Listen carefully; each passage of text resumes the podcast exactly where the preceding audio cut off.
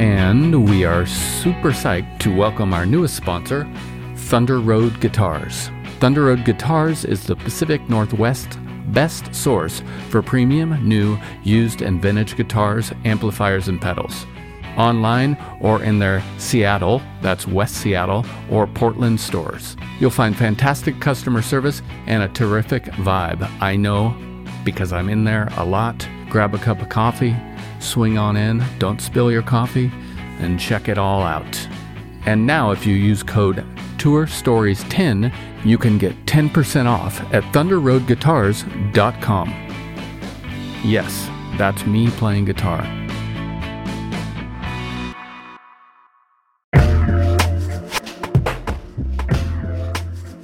Hello, big news from our friends over at DistroKid. They now have an app. This app works on iOS and Android, of course, and it's available in the Apple Store and Google Play stores and all the stores where you buy apps.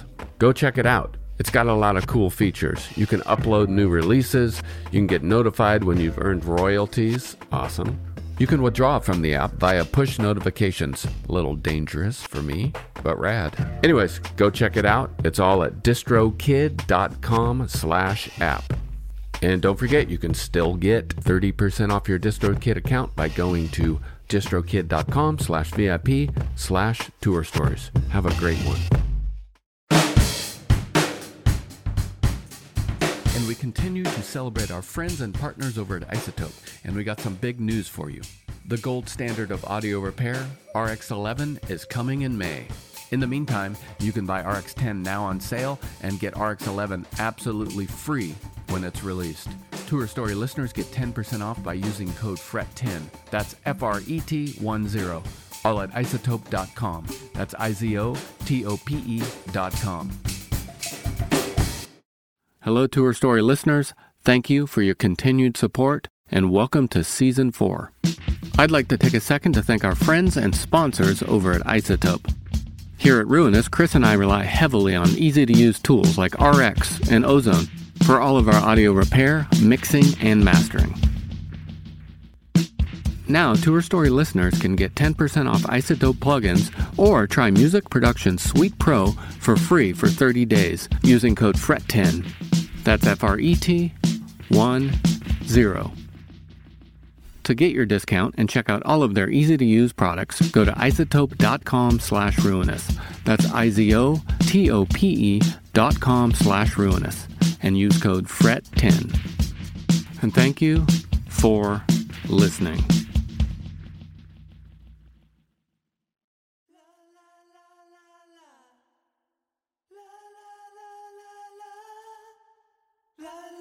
All right, are you ready to dig into Ready to this? engage. Okay. So, am I going to be? Should I start loading stuff up?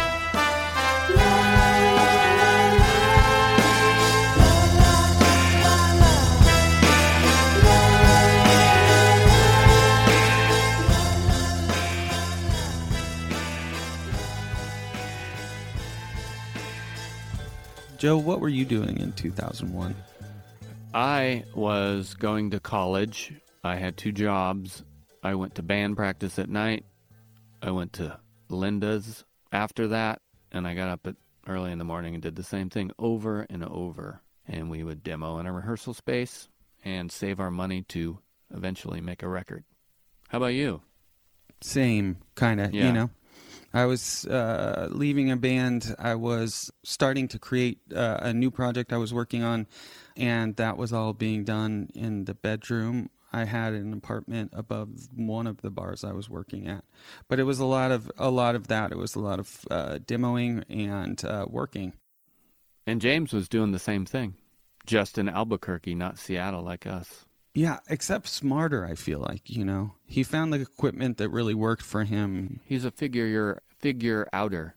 James Mercer is a figure outer. He reads books. Not that you don't read books, but I would try to record with a four track hours before I would pick up the manual. But that's just me. Oh, I never picked up the manual. Yeah. I don't think I had a four track with a manual. Yeah. Um, so it's just a lot of mistakes. Anyways, James figured it out. He did figure it out. Okay, so for anyone who didn't read the title of the episode. Today we are talking to James Mercer about a song that he wrote around 2001 called New Slang. Near the 20th anniversary of O Inverted World. Unbelievable. I was in the same orbit as the Shins, so I feel a little subjective about the popularity of O Inverted World, but I quickly became objective watching New Slang become a massive song. And outside of the reach that the Garden State movie may have had on that song, I just simply think it's a fantastic song. Yeah, I, I agree. I love it start to finish. And I think one of the coolest things uh, was talking about who produced and mixed it. I was pretty surprised at what he said. But yeah, I mean, it was just one of those songs where the, the, the moment you heard it, it was hard to think of anyone who wouldn't like it. There is a lyric in that song, bleed into your buns. Every time I would play that song live, I would laugh. I, it gave me a feeling every time. Obviously, I just having James's vocals piped into my ears while I'm trying to keep it cool and new slang, and then I hear "bleed into your buns." I didn't know what that meant for a really long time. Well, I can imagine. Um, I didn't, and, and I, I was almost like, I don't know if it's. how do I ask about this beautiful lyric? Well, he told us. he uh, does. Uh, thankfully. Well, you and I are both familiar with the demo to sort of final song process. We've done it together. Of course, we've done it separately over the years. For me, it's it's aggravating. It's wonderful. It's eye opening, mm-hmm. and sometimes I think it's a waste of time and everyone has their opinion. That's part of what demoitis is. Yeah, it can be hard. You know, it's I think it's a trope at this point, but that's how a lot of bands break up. Well, it's exciting to hear how James went from kernel to final product, and the Shins did not break up. In fact, they did the opposite. Yeah, this is a good one. I'm excited about this one. Me too. I'm Dan Gallucci. I'm Joe Plummer. And this is Demoitis, James Mercer with New Slang.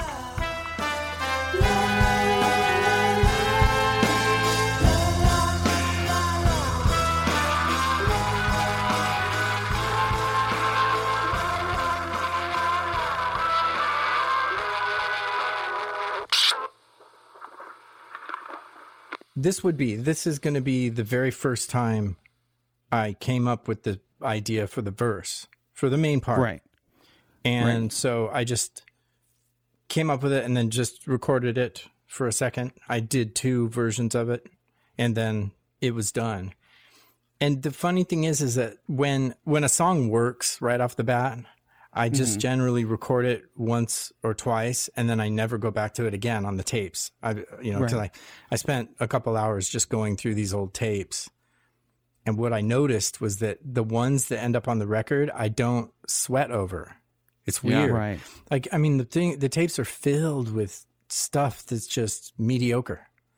You know, just things, and, and I'm, you can hear me trying to fucking make it cool, like somehow. and, then, and I added this, now I'll record it again with that thing, you know, and it's just trying to polish a turd. you know? how, how, how long will you work on something before it's just like either I mean, if you know it's good, you're gonna move on. But like before right. you just ditch it, or do you ever ditch songs? Um, I do ditch them because like the these are MC60 tapes, and there's probably thirty of them. Oh my god! So yeah. that's a lot. That's a lot of just sweating over stuff that didn't work. Yeah, you know, especially because uh, if the if a lot of them are in like short increments and stuff like yeah. that, it's like. But the yeah, ones that suck, ton. The ones that suck are the long increments. It goes on and on and on. and I'm forwarding through it, listening, you know. God, so, and listening back to that must be like, oh, there's this is a long this is long. It's humbling. Is, there's gonna be something good in here, and then you listen to it, you're like, yeah. what the fuck was that? It's funny. And then there'll be periods where it's it's solid idea after solid idea. And I don't it's not like in those moments you feel all filled with inspiration or anything. It's just for some reason you are more concise about them for a little while. I've learned how to do this now. Like I use I I use my iPhone now, you know, instead mm-hmm. of this tape recorder that we'll hear. Um, just get the idea down, mention maybe the chords. You Right. know, don't don't leave yourself hanging so that six months later, when you listen back, you're like then having to try and figure out the chords. Yeah. Mention the chords, do it really quick, get the basic idea down, and then boom, done. Don't do it away. eight times. You know, because you want to be able to rifle through the ideas and you just make it more inf- efficient. So when when these demos were recorded, were you in Albuquerque? Mm-hmm. Yeah. Okay. This was me living in a little studio apartment in Albuquerque, working at a ceramics factory that made southwestern style sconces and pendant lights and stuff like that. That's So- so awesome. So you were working nine to five, living in an apartment. Not nine to five. I had this. Is, so I had supplemented my income by growing marijuana in my closet. So I had that, and I had my part-time job over Right. here, and then I was able to start recording and had more time to myself. I'm sure a lot of people that would listen to this know this, but for those who don't, you were in uh, uh, the project. Was, was is it the right way to say that the project was originally called Flake Music, or that was hmm. just a completely different band? It really was a completely different band. It was it was but it was my best friends. So, you know, the way that we would write songs there is we'd get a case of beer and we'd go in the basement and just start riffing and jamming and something would be cool, so we'd start messing with that. It was just a real band. And would this have been a song for that band, or was this just something for something new? This this was a song that was introduced to the band, but it didn't make the cut because it wasn't we were kind of like a power pop sort of vibe, you know, and it just didn't take when I sort of showed it, it was like what are we going to do with that? We're going to have a little acoustic moment in the middle of the set. It just didn't make sense. And so that that frustration that I started to feel because I was starting to get into some of these acoustic songs and uh, I, I was fascinated by older music. I was listening to the oldies station all the time and um, was rebelling against the sort of whatever that punk thing was that was taking over in the indie world, Right. you know. I was just starting to kind of rebel against it. I had this I was missing those sort of chills that you get when you hear a certain song that's earnest Mm-hmm. and really effective and like I was like maybe that could be a thing, you know, maybe if I work at it I could get some of that. And so I was I was going that direction. And so that frustration with being introducing some of these ideas and then having them shut down led to the shins. And the shins was just a recording project then. It was just me in the bedroom. And the first live inception of, of the shins was me and the drummer. We were just a two piece for a while. Jesse or a different drummer? Jesse, Jesse, my best friend, you know. Yeah. Okay. So when you wrote New Slang, were you in an in between period and maybe wanted to go in a different direction from flake music, or were you just writing songs? Yeah, I was I was writing songs constantly, um, and I was shifting over to this idea that I can write songs for recording, not not for playing live. Just I had I had this little HP Pavilion computer, mm-hmm. and a buddy of mine gave me a black market copy of Cool Edit Pro, where you could oh, multi-track, you know, and and then I spent the money to buy a, a, a two a two channel converter called the Gold Card, and it it was it, it was it was a device that was being marketed to broadcast radio mm-hmm. people. Um, so I had that thing. So everything I recorded could only be two tracks, Right. you know, two tracks at a time. So that's O Inverted World. Is this really sort of juggling of tracks and where do I put them and you have to mix them down and all that stuff. For O Inverted World, did you just take the demos and enhance them, or not demos, but the previous recordings and enhance them, or did you re-record anything? I really didn't. The only song I re recorded was New Slang. And that was because Jonathan Poneman at Sub Pop, he just felt like he loved the song and he was like, I, I think it could have more clarity and be a little bit stronger. And I understood what he was saying. And so, because I had been using an SM57 as the vocal mic Yeah. on everything. And so I was I had read that there are microphones that have a large diaphragm that are more for vocals, you know. Yeah. I mean, this is Albuquerque, and I didn't know anybody who was a recording engineer, Oh, yeah. anything like that. So I had read about this, and Rode had come out. They were a new company, Mm-hmm. and for three hundred bucks, they had the NT one. That so I could afford that. That was like two bags a week. Yeah. I could I could sell that and and buy a Rode NT1. And I got that and it was like night and day. The other thing about it was it was a balanced. I mean, just the fact that it was it could go through my balanced inputs on the Mackie mixer I had made it so quiet. It was very quiet, so less Oh, hiss yeah. and everything. So I got that and, and then I was like, okay, I can redo new slang and it'll have a a different vibe. It'll it'll help, maybe, hopefully. I remember being at a party in a house in Portland in like a basement. Murder City Devils or something had just played, and then we saw you guys and somehow had met you before or just meeting or something like that. Mm-hmm. But someone gave me a tape of a lot of the songs, at least that were on Oh Inverted World. Oh, cool. It was like the only thing I listened to for a couple months, but it was so cool just to hear so, yeah, I I, ju- I think I just appreciated like the craft, and Oh, I love the songs, but like just to hear it. I mean, in my memory, it was it was fairly different than the stuff that was really going around. Uh, Yeah. Yeah. You know, and I always I feel like I get in trouble saying this, but it's really a compliment. Pavement, who I love, but they were so big. The Yeah. impact that they had, I mean, aesthetically on the scene was so big, and Flake was guilty of ripping off pavement, you know, and and just kind of trying to emulate some of that crazy tongue-in-cheek vibe that they Right. that they did. And of course, there's Arches of Loaf and countless other bands.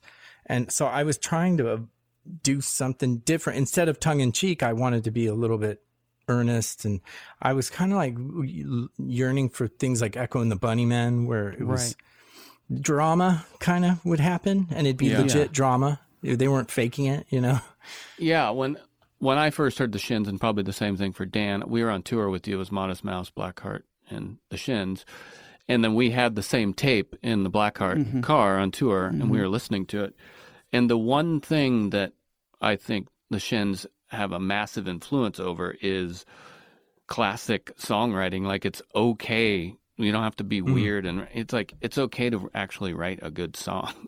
Right. and and so many words. You know, I just think that it's classic songwriting in a way, but it's more thoughtful, and it kind of allowed everyone to do that once everyone heard new slang on Ah. the radio. That's interesting. I'm, I, I remember not feeling confident about that, you know, really being like, I don't know, it's pretty straight sounding, you know. Yeah, but but it never really is. Playing music with you, it never is very straight. You always throw something weird in there. but it does sound cla- it's classic, and it's like it just made it okay for everyone to do that. I think. Yeah, I mean, I think it. There wasn't a lot of stuff that sounded like this at this time, and it Hmm. really like there are a few things that I feel like really changed kind of the trajectory of what would come after it, and I think that this album was a huge one for that. You know what gave me some um, fortitude in this idea of doing this was Bell and Sebastian because we all Yeah. loved that record with Fox in the Snow on it and all that. If you're feeling sinister, and that so when that happened and their production it was so stripped down. It wasn't like a massive distorted guitar and it wasn't shoegazy. It wasn't, you know, it was just simple songs. Do you remember what you were listening to right Mm. right around then? Was At it the Echo and the time? Bunnymen or Like I said, oldies stuff. Oh, okay. um, while going through the tapes that led up to this, I would spend a lot of time with sort of dissonant chords, and I think I still had this shoegazy sort of thing that I thought somehow I could make cool, but just wasn't me, I guess. And then this song pops out, All right. and um, yeah, and it sounds like this.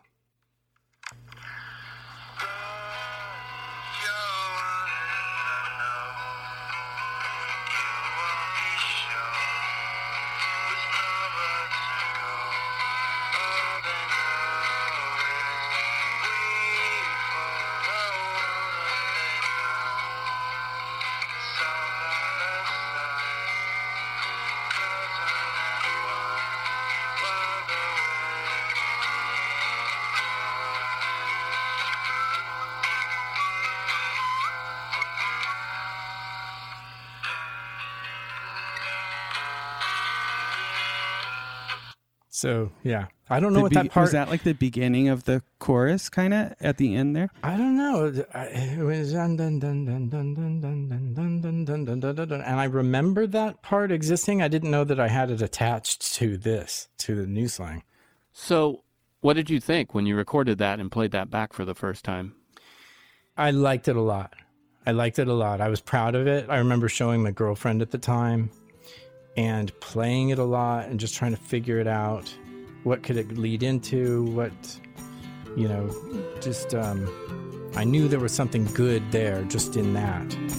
And that, you know, don't screw it up. you know? Gold teeth and a curse for this town. We're all in my mouth. Only I don't know how they got out.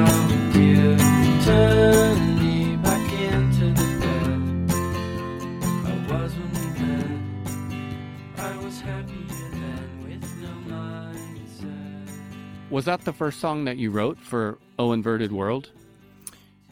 No, um, there were earlier things. So, yeah, there there were earlier songs that were more in the vein because that was unusual for me. I mean, I was really trying to write songs that were a little bit rock and roll, and that might um, just bridge the gap between the live stuff and the recorded stuff. You know, something that could work on stage at least.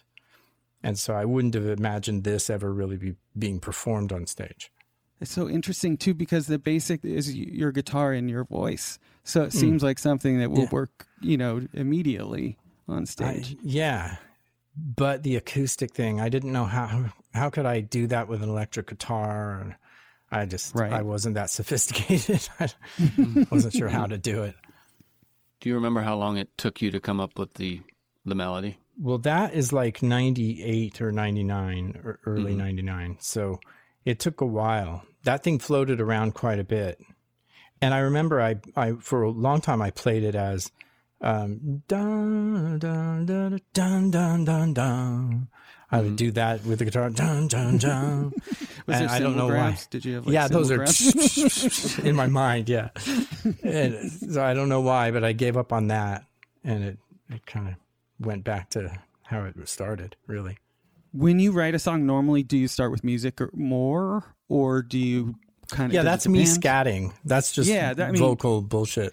Yeah. So you normally do you normally start with a chord progression, or do you hear a melody in your head, or Uh, It's kind of both at the same time. I'm looking for uh, uh, putting chords together, just trying them out, and then immediately try and come up with a cool melody that would work. You know, so it's just it's just that Yeah. building on stuff very slowly. so the second uh, micro cassette tape Yeah, that is that getting into the chorus? I don't know. I can't remember what's on Okay, this let's listen one. to it. okay. into the frog. I was when we met. Back into the frog. I was when we met.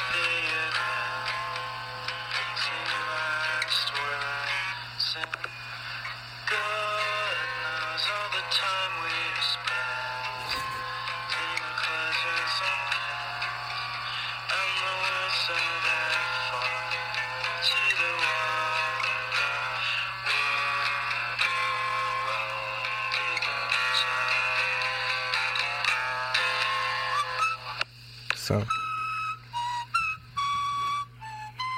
just you know, the wrong idea.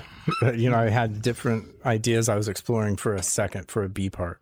Yeah. But you knew it seems like you knew you were going to have something, whether it was the whistle or it ended up being a kind of a guitar that was going to carry part of the or melodically take Mm-hmm. a lead that, that's based on the vocal kind of. Yeah, I I do remember standing in the kitchen with Jesse and playing the song for him and singing the intro part, Right. but I don't remember mm-hmm. coming up with it. I, I can't recall that, and I didn't hear it on this, so it came much later.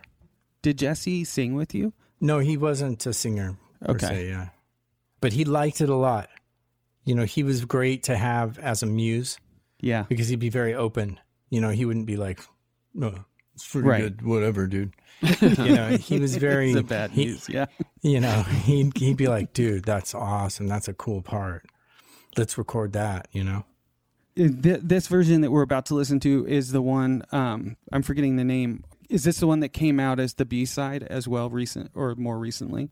Yeah. Yeah. When You it's Notice the the demo Stripes. version, right, that came out. Yeah, right. It was originally called When You Notice the Stripes. Awesome. Well, let's hear it. I'm excited.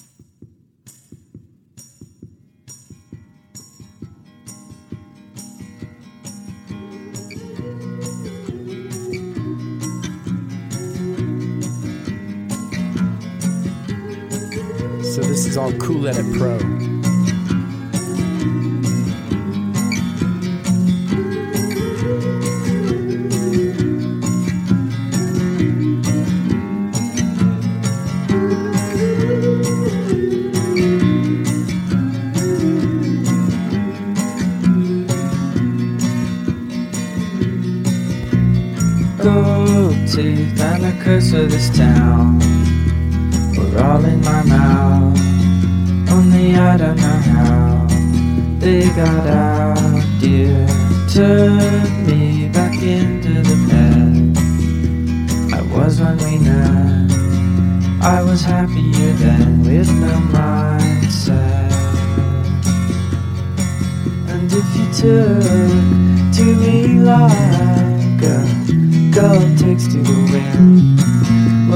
Jumped from my trees and I'd dance like a king in the ice. So for the rest of our lives would have fared well.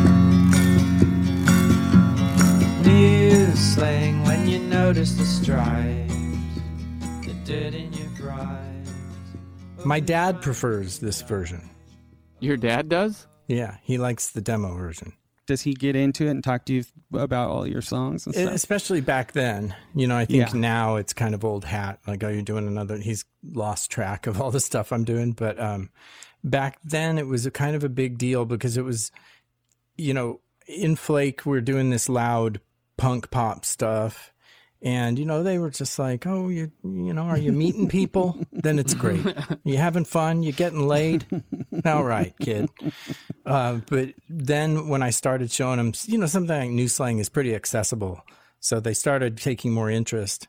And I had had a conversation with them. I, you know, I knew I needed, I knew what I was doing wasn't sustainable. I needed to get a proper job. I needed, I had higher hopes than just working at a factory and selling weed on the side right. you know so i told him like i'll try and do some really solid recording work and see if i get anywhere with it and if i don't in a year i'll go back to school you know that was my commitment So, what's the big differences on that versus the studio version? right well i mean the studio version is just that the i re-recorded everything You did. just trying to do it tighter, you know.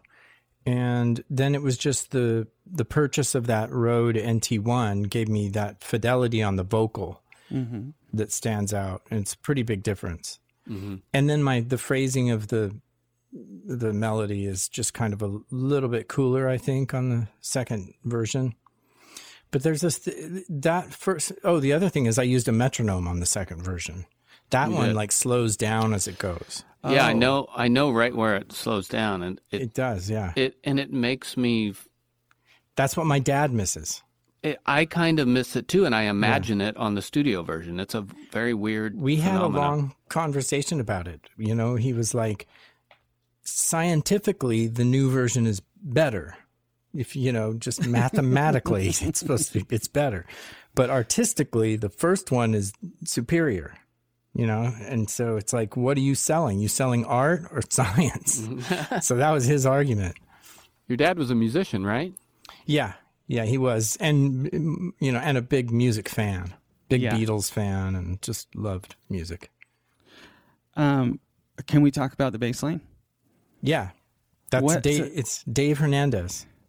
Oh, that. that's hernandez Okay. Yeah, he came up with that whole bass line, which I- really I- makes it.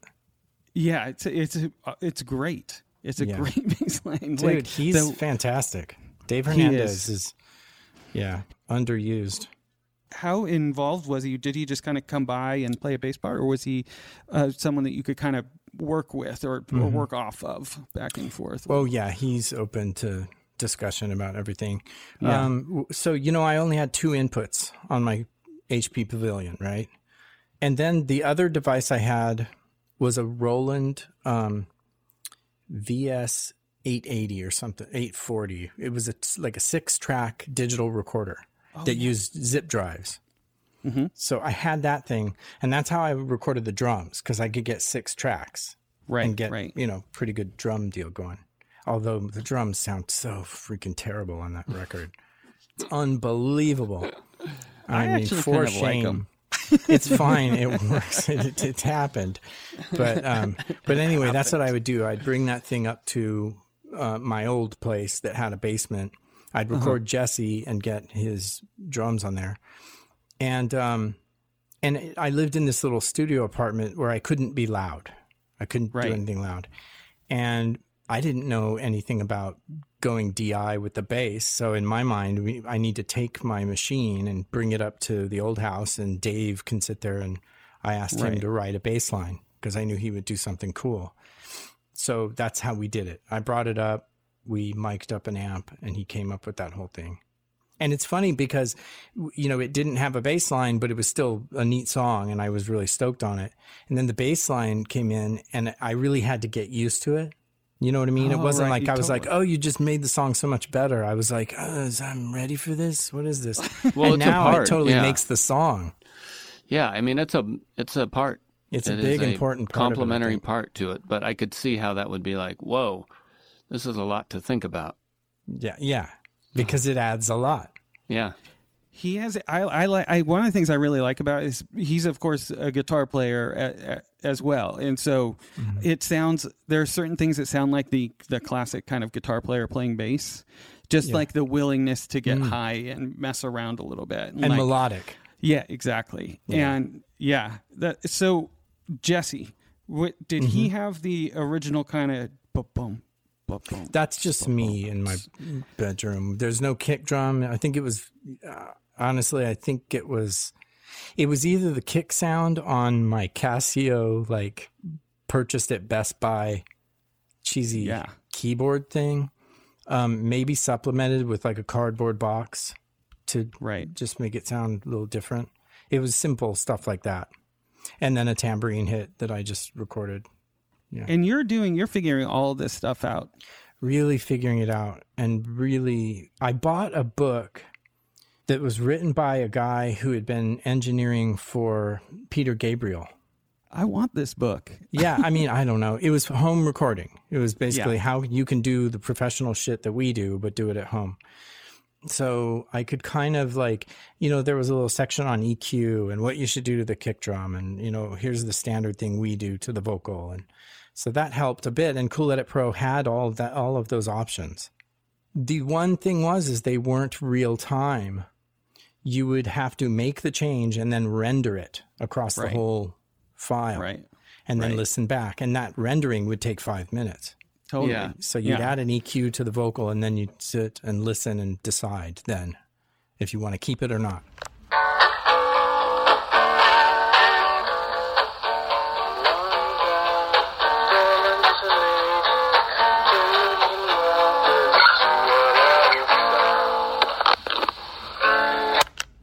What happened with Sub Pop? You said that Jonathan uh, or someone Stewart had come down, right?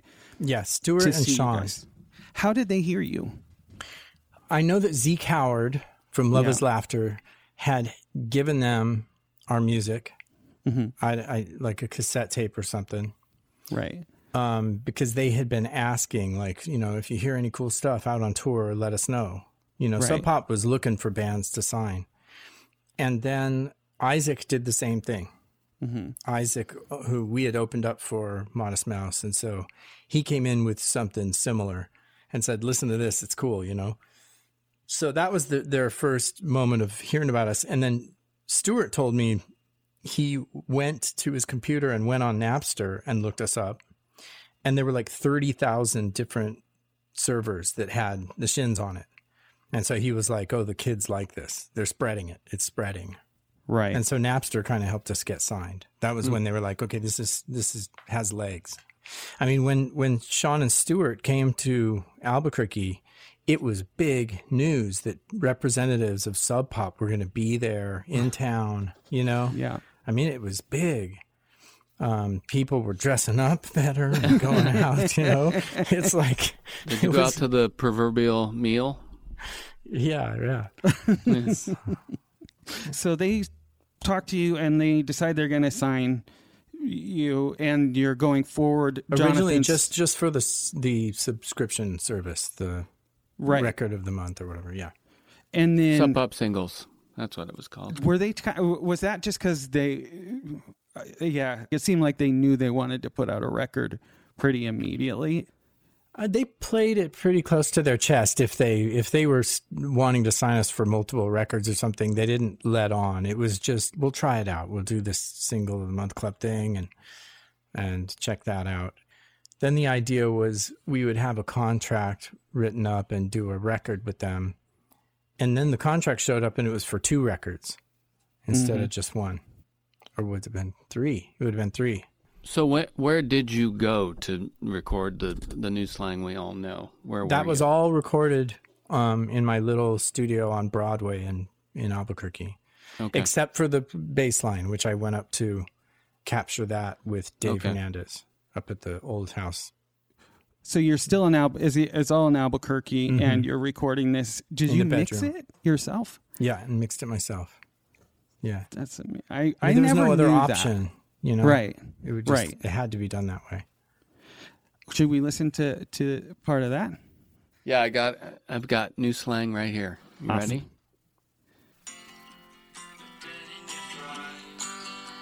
It's right when you die. Old and wrong. Dawn breaks, I could go through them all. Never should have called. But my head's to the wall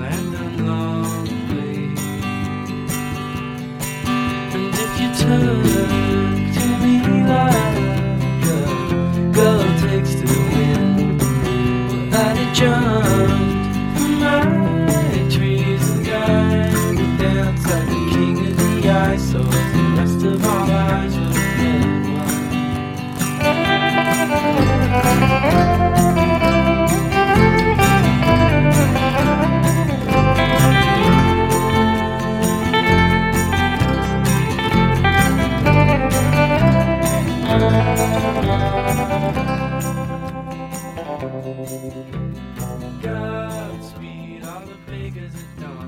There's a lot of there's a lot of punching in to do On the that. guitar So- solo? yeah.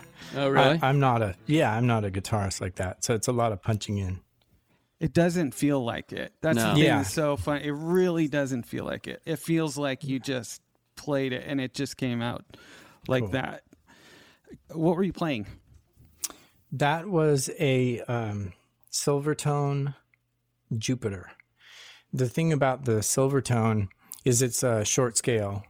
Right. And so when I would dig in on stage, which I would do a lot because just nervous, being nervous, you know, and, Yeah. and we're playing some upbeat stuff, you hit it hard and it flattens out. You know, Right. it, it caves a little bit because Right. it's shorter scale.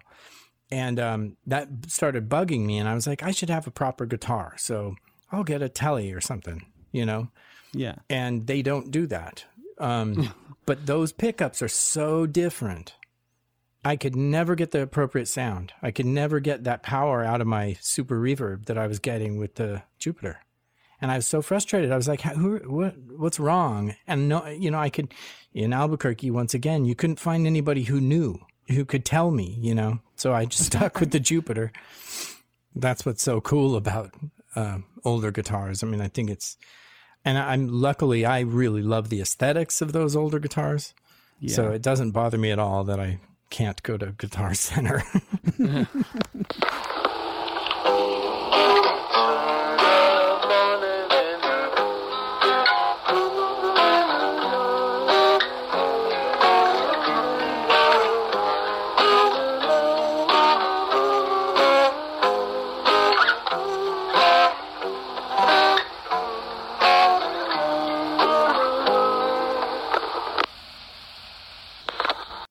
okay, if you had to choose between the earlier version, you were talking about how your dad had made his choice and let Yeah. you know.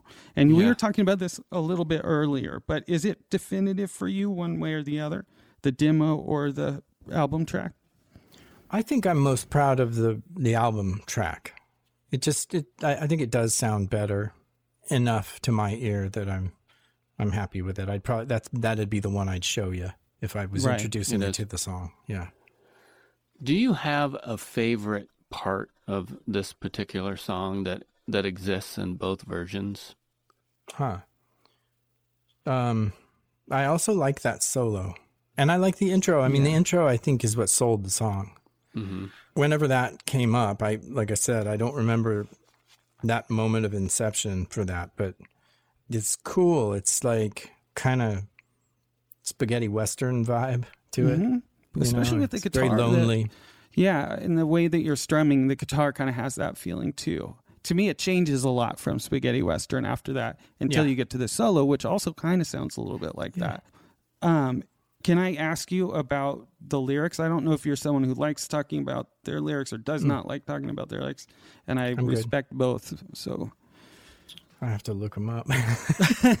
do you remember what you were like, just what you could have Um, been writing about, or what you were kind of where you were at? What is New Slang referring to? I mean, I think just um, having a re- realization that's so profound or powerful that you can't even like shit doesn't even work or fuck. you have to Right. invent new slang to really express. That's that was what the idea was. Yeah, it's just about my life at the time. Yeah. Um, yeah. Godspeed all the bakers at dawn. May they all cut their thumbs and bleed into their buns till they melt away. I like that one.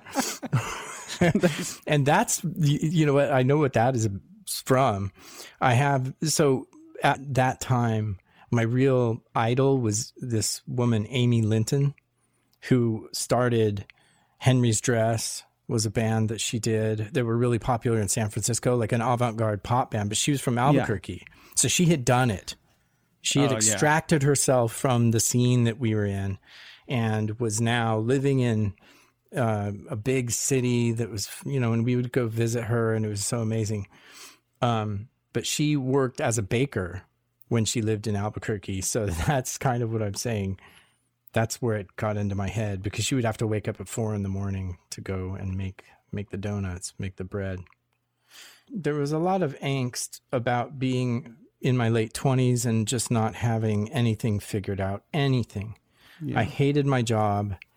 I was in an unhappy relationship. Um, you know, and I, I strangely, I wasn't really depressed, you know, because I've been depressed in my life, but I wasn't then. I just, I was just unhappy with so many things that I wanted to change about my life. So, you know, there's a certain sadness to it. Um, Were you thinking at that point in your life that music could be your job? no, no, no, no. No, you were just enjoying playing it and yeah, just it was something I couldn't stop doing, sitting down with the guitar and and trying trying to write songs because there would be moments that were a thrill. You know, once in a Mhm. while there'd be this, oh, this is a cool fucking thing, you know, and that just keeps you driving.